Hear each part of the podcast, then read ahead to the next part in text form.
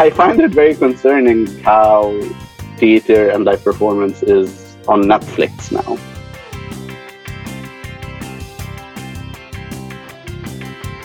It is very flattering, very humbling, very rewarding, and on a humane level, on a professional level.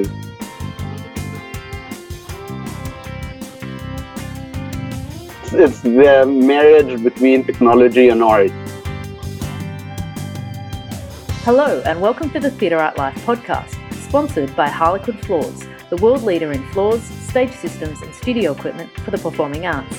Our podcast puts the spotlight on those who create live entertainment around the world the culture creators, the backstage masters. My name is Anna Robb. And my name is Anna Aguilera. Today, Omar Matkour shares with us his experiences as a lighting designer. Born into a family of engineers in Cairo, Egypt, Omar developed a passion for movie directing. For this reason, he studied stage acting, wrote a play for his undergrad thesis, and started a career as a lighting designer. His designs have been presented in various countries, festivals, and venues such as the Wallis Annenberg in Los Angeles, Maxim Gorky Theatre in Berlin, Beaux-Arts in Brussels, Shubak Festival in London, DCAF in Cairo, UNAM, Mexico City, among others. Credits vary from classical theatre to new works and experimental performance. Selected credits include the West Coast premiere of Young Jean Lee's We're Gonna Die, the workshop production of Black Like Me, Waiting for Godot, Measure for Measure, and La Princesa, a co devised piece which won first prize in Art Change US competition. His background in performing and directing and writing has shaped his design process, allowing it to stem from a dramaturgical approach rather than a solely aesthetic one. Omar, welcome to the show. Thank you, Anna. Thank you. Thank you, Anna and Anna, for having me on the show. It's easy to remember our names, they're just the same. So, so you're currently in Los Angeles. And yeah, that is um, correct. And you do you freelance? Is that how you work? I mean, what what's your sort of day to day work at the moment? I go with the flow. So I had a full time job recently, and at the time being, I am freelancing. Uh, I'm about to start a teaching job on a college, uh, which uh, it's just one class a semester, so that should also allow me to continue freelancing on the side. So yeah, I've had full time work, I've had freelance phases, I've had part time phases. I kind of like go with the flow.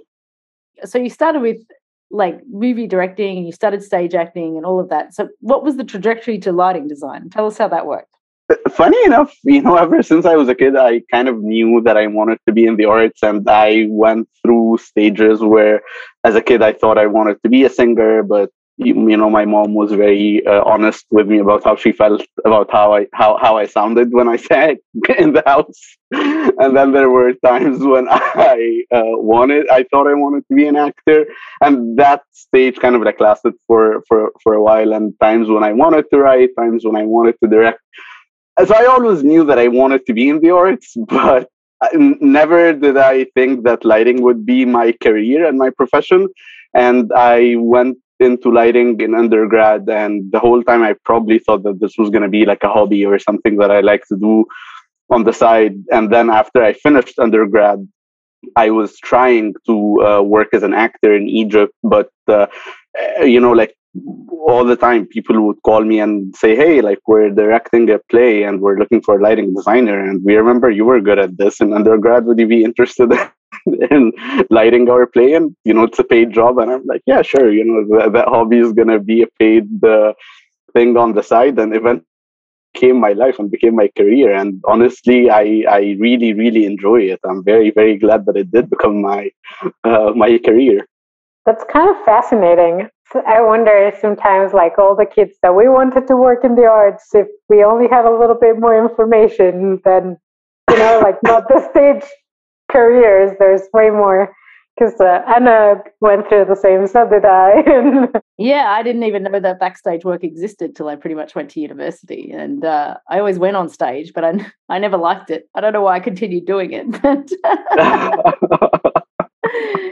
so so what what was your like what was your impetus to to leave Egypt? Like how did you get international work? How are you how did you end up in Los Angeles? How did how did that trajectory happen? Yeah, so I started touring uh, locally, then internationally uh, as touring, a lighting designer. touring, yeah, yeah. with theater shows uh, as a lighting designer and an assistant lighting designer, and eventually I. Uh, so I thought, you know, I was really good at lighting, and then I started touring internationally, and I realized that there's so much about lighting that I don't know. I realized that there's uh, so much from the technical standpoint as well as the artistic practice that uh, that I didn't I yeah I, did, I didn't know about and I decided well maybe it's not a it's not a bad idea to pursue my masters in lighting I, I've I've been wanting to uh, to do my masters in theater but I didn't really know what what specialization would I would I go into? Because, like I said, I kept going from acting to directing to writing to you know like all of those different interests in theater. And then uh, at one point, I was like, well, what about this thing that I'm actually making a living off of? You know, how about I do my masters in it? and uh, and I applied to um, something called the URTAs, uh, which is a conference essentially where you uh, submit your uh, your application and uh, multiple grad schools who participate at the URTAs, they get to see your portfolio. So uh, you travel to Chicago and you do uh, kind of like a speed dating sort of uh, grad school interviews. So you have a desk, you set up your portfolio. People, uh, or like by people I mean professors uh, from uh, all the participating schools in that year. they go around and they sign up on your desk to interview you, and we do like quick 20 minute interviews throughout the day and you continue the conversation online and and you find the, the good fit for you. And uh, and I uh, I I was one of the very lucky people I got interviews by 20 something universities that day. And uh, and eventually I went with CalArts uh, they were uh, they were definitely on my top uh, schools in, in in that year. And I I was very happy that I was also a candidate of interest for them. That's really cool. And, and so, that's how I ended up. And that's how I ended up in Los Angeles. So, yeah. yeah. And you're still there.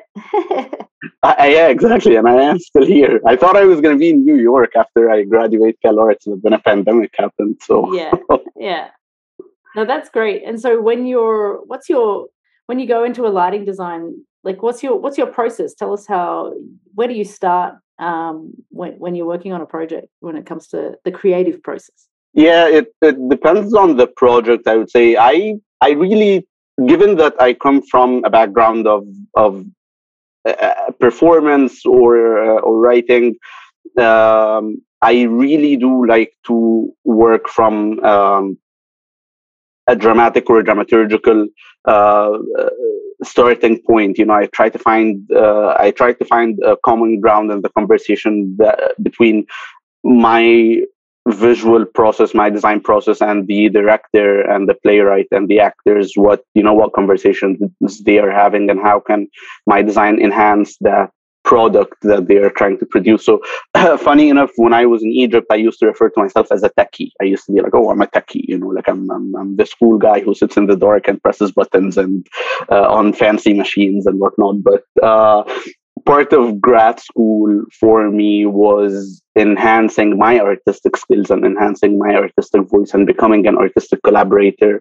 uh, with the other designers, with the director, and not be uh, so much of a techie. So uh, I, I always try for this to be my uh, my processes to uh, be be completely uh, collaborative, not be afraid to uh, go for something simple because the actors are doing a lot of the heavy lifting or the script is doing a lot of the heavy lifting. It's like a very uh, vulnerable moment and you know we don't want a bunch of flash and trash and colors and and effects and all of that. And then there are other times when when you do need this uh, flashy flashy fancy looking design. But yeah being able to uh, fine tune my artistic voice is uh, is I think the one thing that I try to continue to have as the the soul of my work, if that makes sense. totally.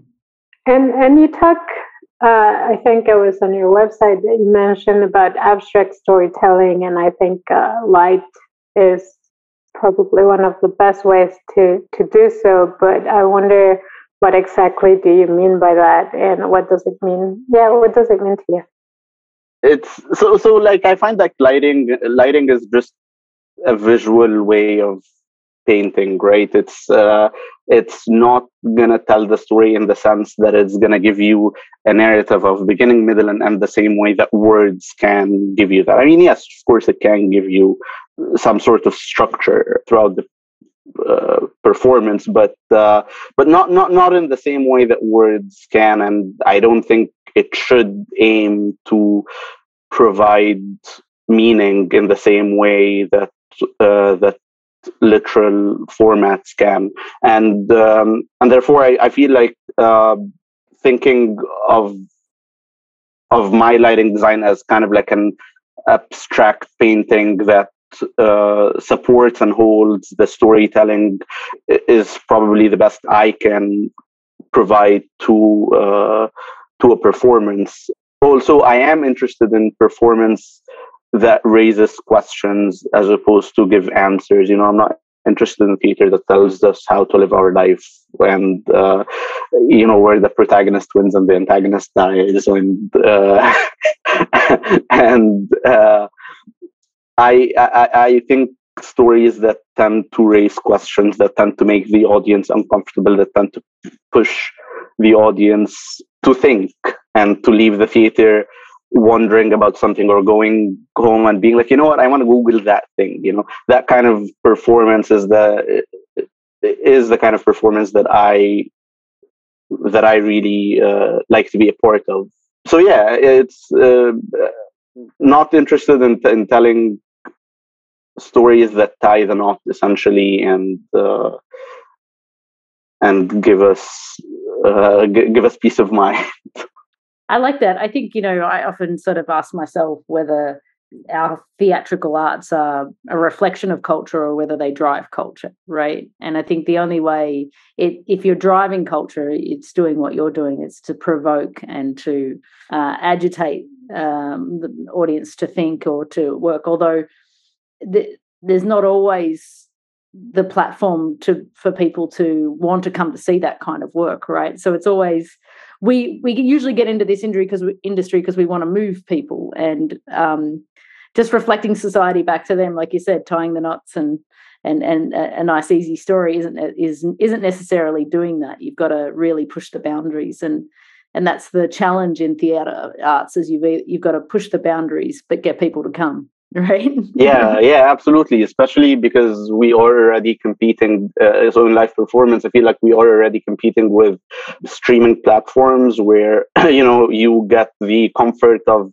choosing between hundreds and hundreds of of uh, comfort drama that you can watch at the comfort of your living room uh, couch and eating your comfort food and all of that and then and then you're competing with that trying to tell people no like leave leave your house get into a car or on, pay money to come watch a show that's going to make you uncomfortable so. Yeah. Do you think that that's a, that's just going to be get, get getting harder and harder you know because i think that that kind of entertainment is becoming easier and easier on demand right? So how do, how do we continue to get people to theater and and bums in seats essentially? That's a great question and i wish i had the answer to it.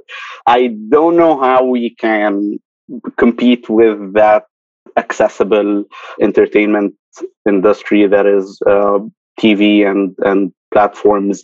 but I I will tell you that it makes me very nervous when I see theater or live performance right now. Uh, and by right now, I mean at a time when the pandemic is kind of it didn't finish, but you know, kind of like yeah, in a way, and allow and we're allowed to have uh, performances again. But then you kind of see directors and choreographers uh, going in the direction of making their performances accessible on on the internet. This kind of concerns me because i think about theater in egypt uh, and in the 19th and 70s and pretty much the second half of the uh, of the 20th century, theater was uh, recorded and televised, and over generations, people just stopped going to theater. People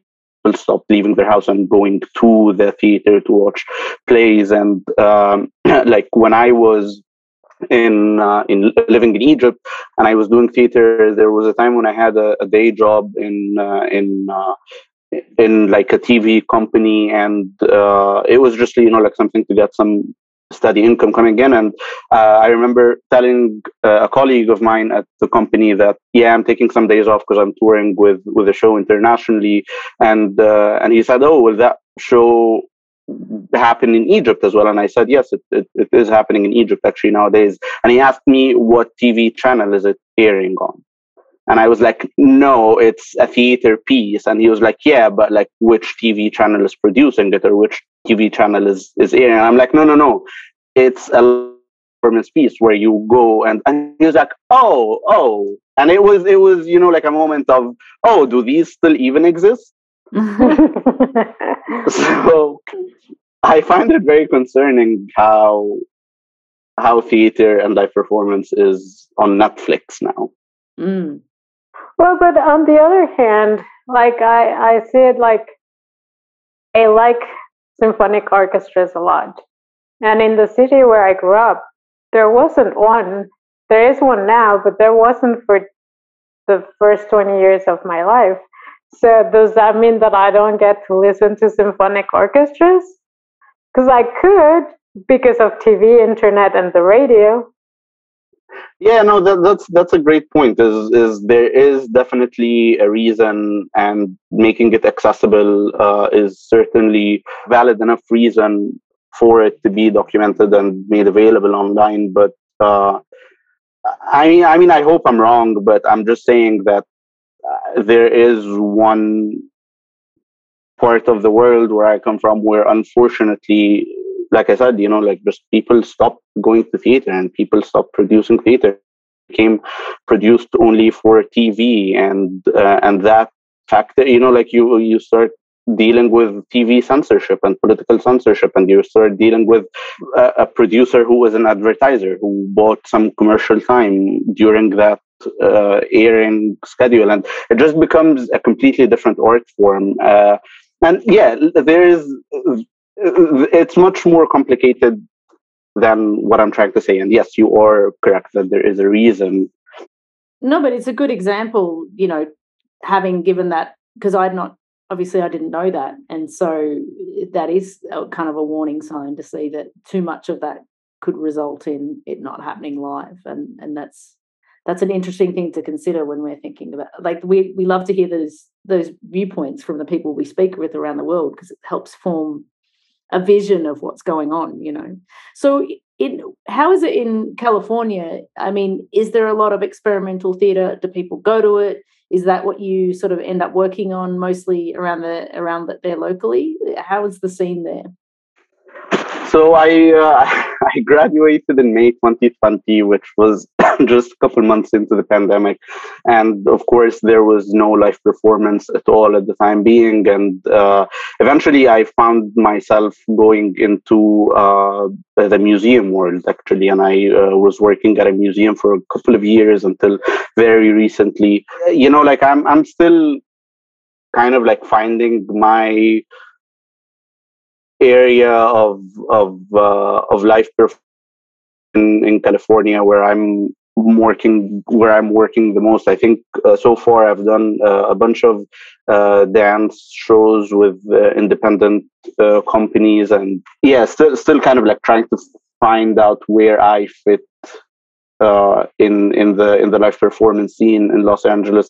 I will say that it, given the fact that uh, Los Angeles and California is kind of like really spread out, makes the uh, community, the theater community and the dance community, uh, kind of like somewhat scattered uh, as opposed to in cities like New York or in Cairo or in London or in Berlin, where uh, it's geographically much more contained and you run into people all the time. And you you know go to watch a show and then you run into five people who you know at at the at the show and then after the show at a nearby restaurant or bar or or uh, and then from there also that uh, shapes the the community that you work with that shapes where where and who you work with.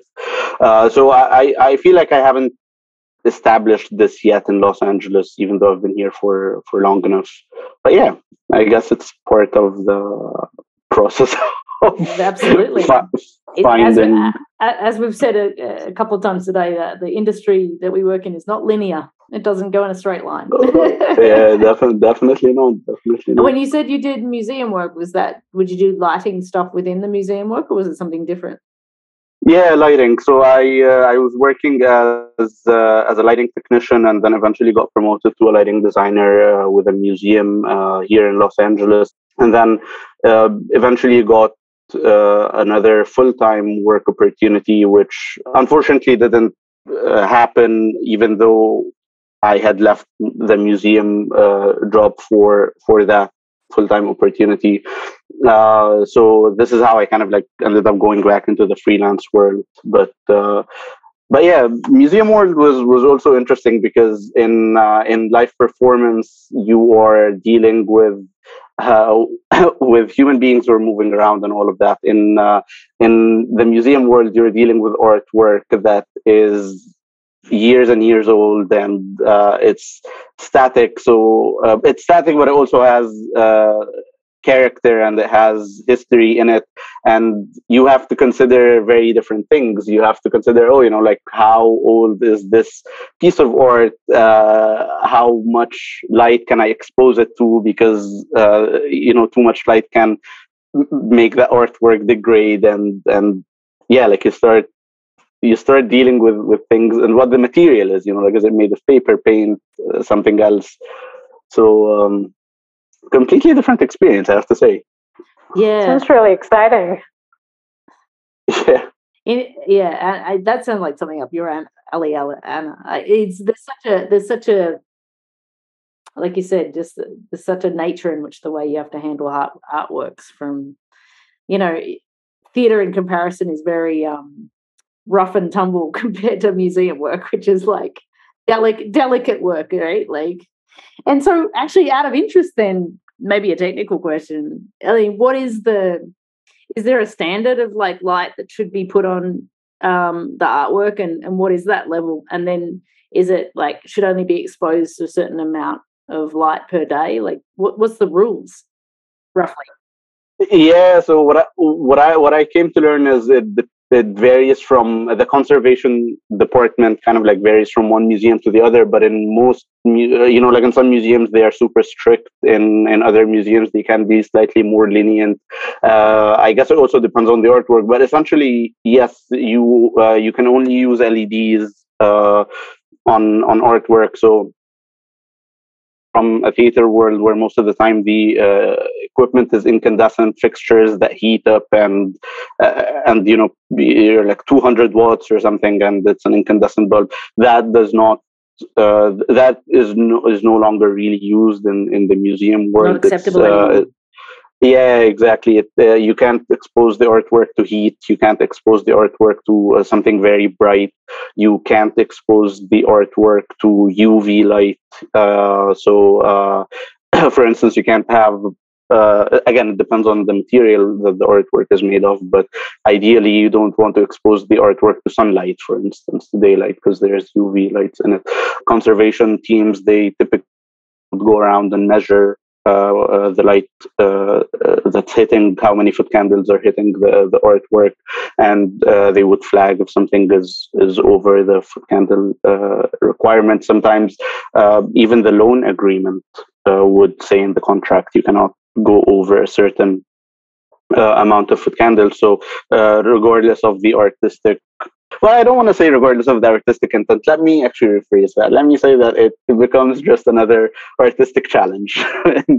uh, so, so, so, everyone, yeah, typically everyone involved wants to uh, present the artwork in the nicest way and the most elegant way, and uh, part of that is always lighting. So it's just a question of making sure that this artwork stays for as long as, as it uh, as it possibly can.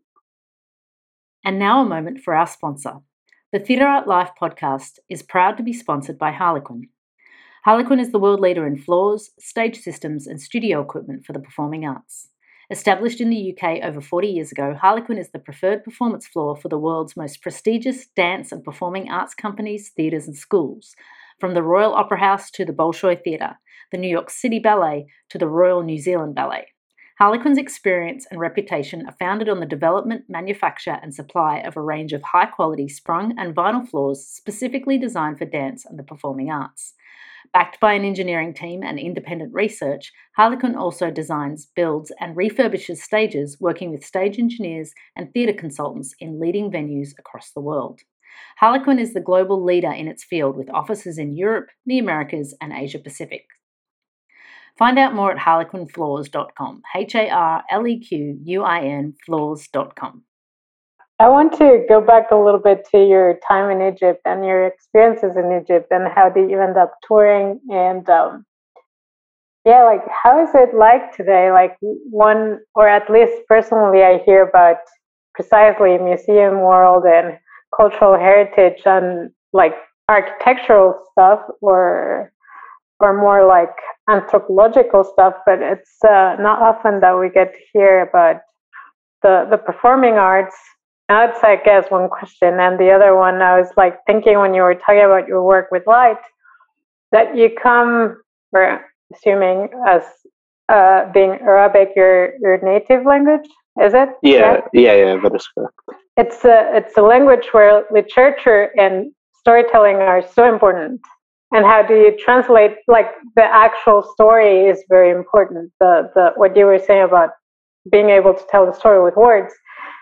And then you branch out completely and go into light to tell stories that are not concrete that are completely abstract. And how does that play in your head you know like coming from this very poetic to this more poetic but more abstract uh, storytelling? I guess two different questions. Have whatever you want to answer is fine.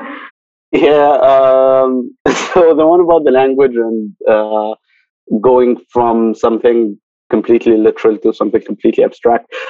You know, I think I think it's it, it, uh, so far as long as I've as long as I've been in communication with with the director or with the playwright about what it is that what story are we are we trying to tell i think i've found it easy to kind of like translate this into something visual into something um, that can like i said be a visual container for uh, for the story uh, so for instance i remember there was a play that i worked on at um, at CalArts. It was uh, it was called uh, Black Like Me, and it was so Black Like Me was was a real story of of a of a white journalist in the '60s who uh, started traveling around the south of the United States.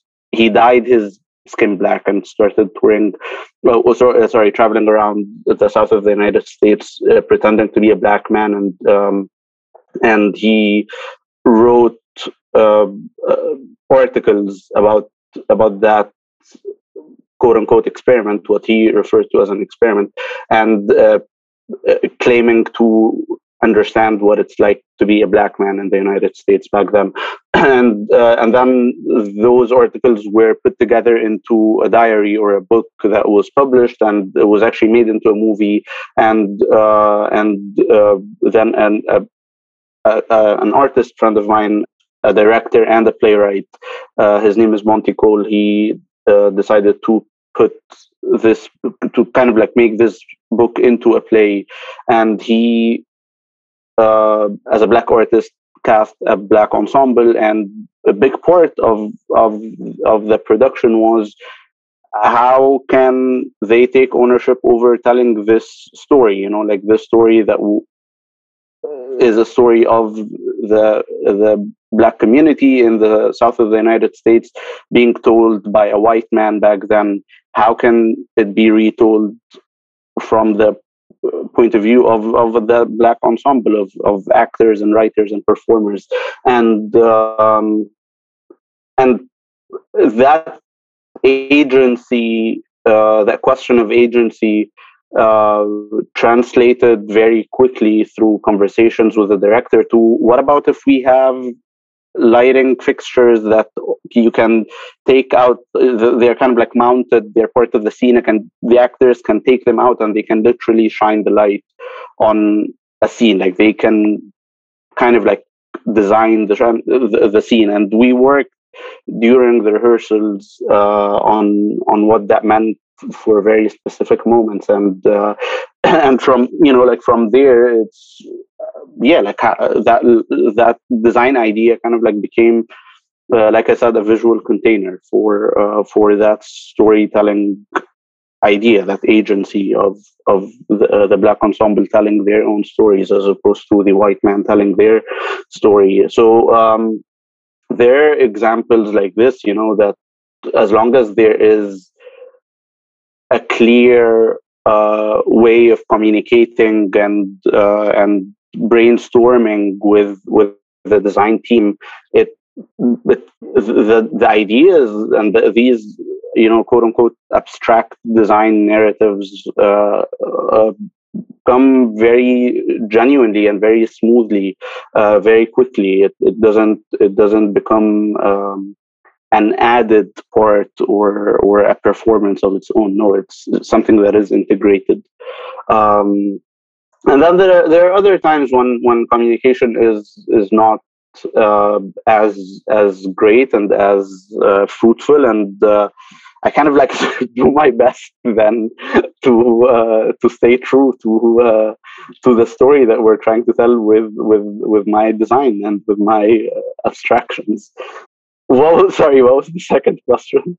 the other question was about uh, you touring in Egypt and um, the performing arts uh, in Egypt. That it's not something I personally hear about very often. Um, it's I, would say the the theater scene in Egypt and the performance scene in Egypt has kind of become divided into a very commercial uh, kind of performance scene, uh, which uh, probably has to do with the fact that, uh, like I said, you know, there there isn't a heavy there isn't heavy traffic of audience going to the theaters and to the venues.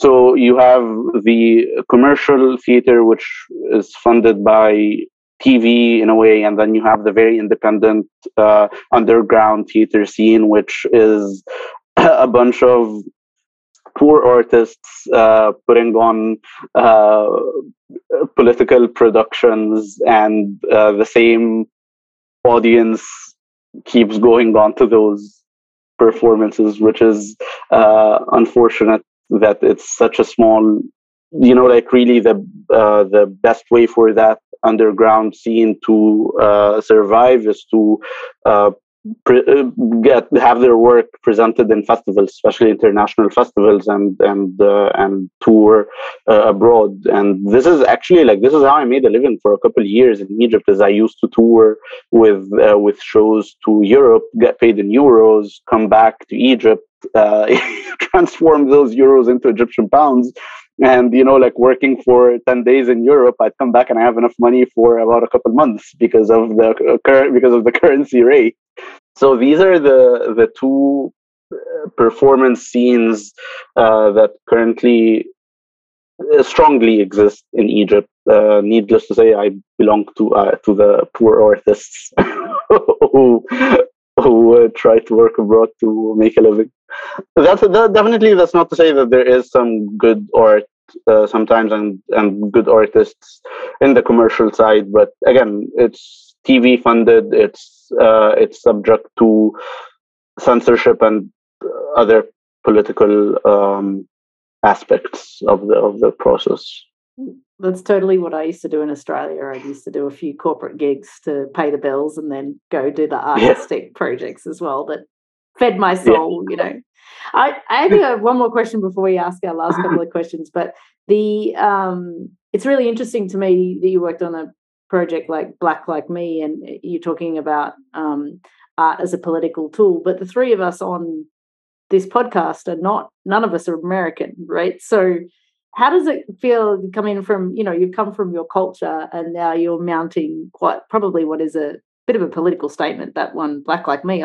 How is it, does that, um, is it you getting on board about that? Are you, are you wanting to push your own sort of vision for stuff and and and actually did black like me was that received well how did it go yeah i think it was received well uh, and um, and also i know that uh, monty the director and the playwright he uh, he had uh, another uh, kind of like version of it done uh, on on Zoom during the pandemic, uh, which unfortunately I couldn't attend. And I, I, believe he's still working on it. So the production was, was was very well received. But yeah, you're asking a very very important question: is um, being in the U.S., which is a country that has immigrants from very different backgrounds and very different uh, experiences and trying to get together as artists and put together work that is relative to some of us but very foreign to other co- uh, collaborators. I think that's a very interesting question. It's it's a very um, it's a very good lesson in uh, learning when to speak and when to uh, when to listen and and learn and very good uh, exercise in in understanding history from the point of view of people who are more directly related to a certain story you know uh, as opposed to learning about it from from the internet or from books or from um, documentaries uh, kind of like listening to different uh, artists who come to the table and say, okay, I have the story that I want to tell, and I'm inviting you to collaborate with me. It is very flattering, very humbling, very, uh, very rewarding, very, very, very rewarding on a human, on a humane level, on a professional level, and yeah. I think I think it's always um, uh, kind of like an honor you know like i know this might sound a little dramatic but uh, but it is kind of like an honor uh, to uh, be a part of of uh, of delivering a certain part of history or a certain uh, or shedding the light on on a certain atrocity that took place in a certain time a certain location where i personally am not uh, related to in a direct way but yeah, yeah exactly. But um, no but i think it, you know because it's it's it's kind of like a, a weird dichotomy but the, the, i understand especially with this play it's it, it's like they're they're saying it's my story to tell right so and that's a fair thing to say as, as a black person in america but at the same time from a creative lens to have somebody like you in the process to go um not that you can identify with the story but maybe from an outsider's point of view, I don't understand what you're saying here, or what are we really trying to say? And from a creative perspective, making sure that that message is perhaps communicated to people who are not from that that world, right? So it's it's just a weird weird thing to play with, but it's good like that you've been in that you were involved with that, and I think that's more internet or more perspectives on local political issues from wherever that comes from can only bring perspective sometimes i think right? To to a, to an issue and that's really the only way you're going to change it if if other people if everybody's involved in that discussion you know? Yeah.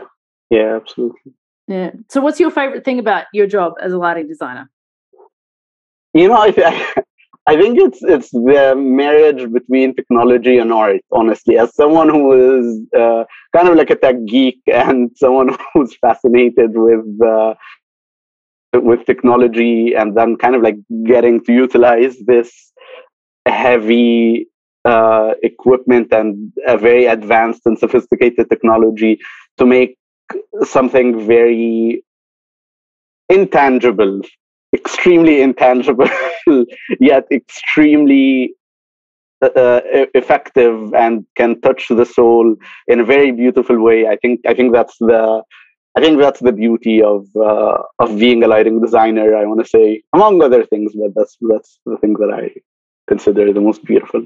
I like it. Yeah, that's pretty cool. I'm very curious about your work as well. I'd love to see it. Um, Thank you, Anna.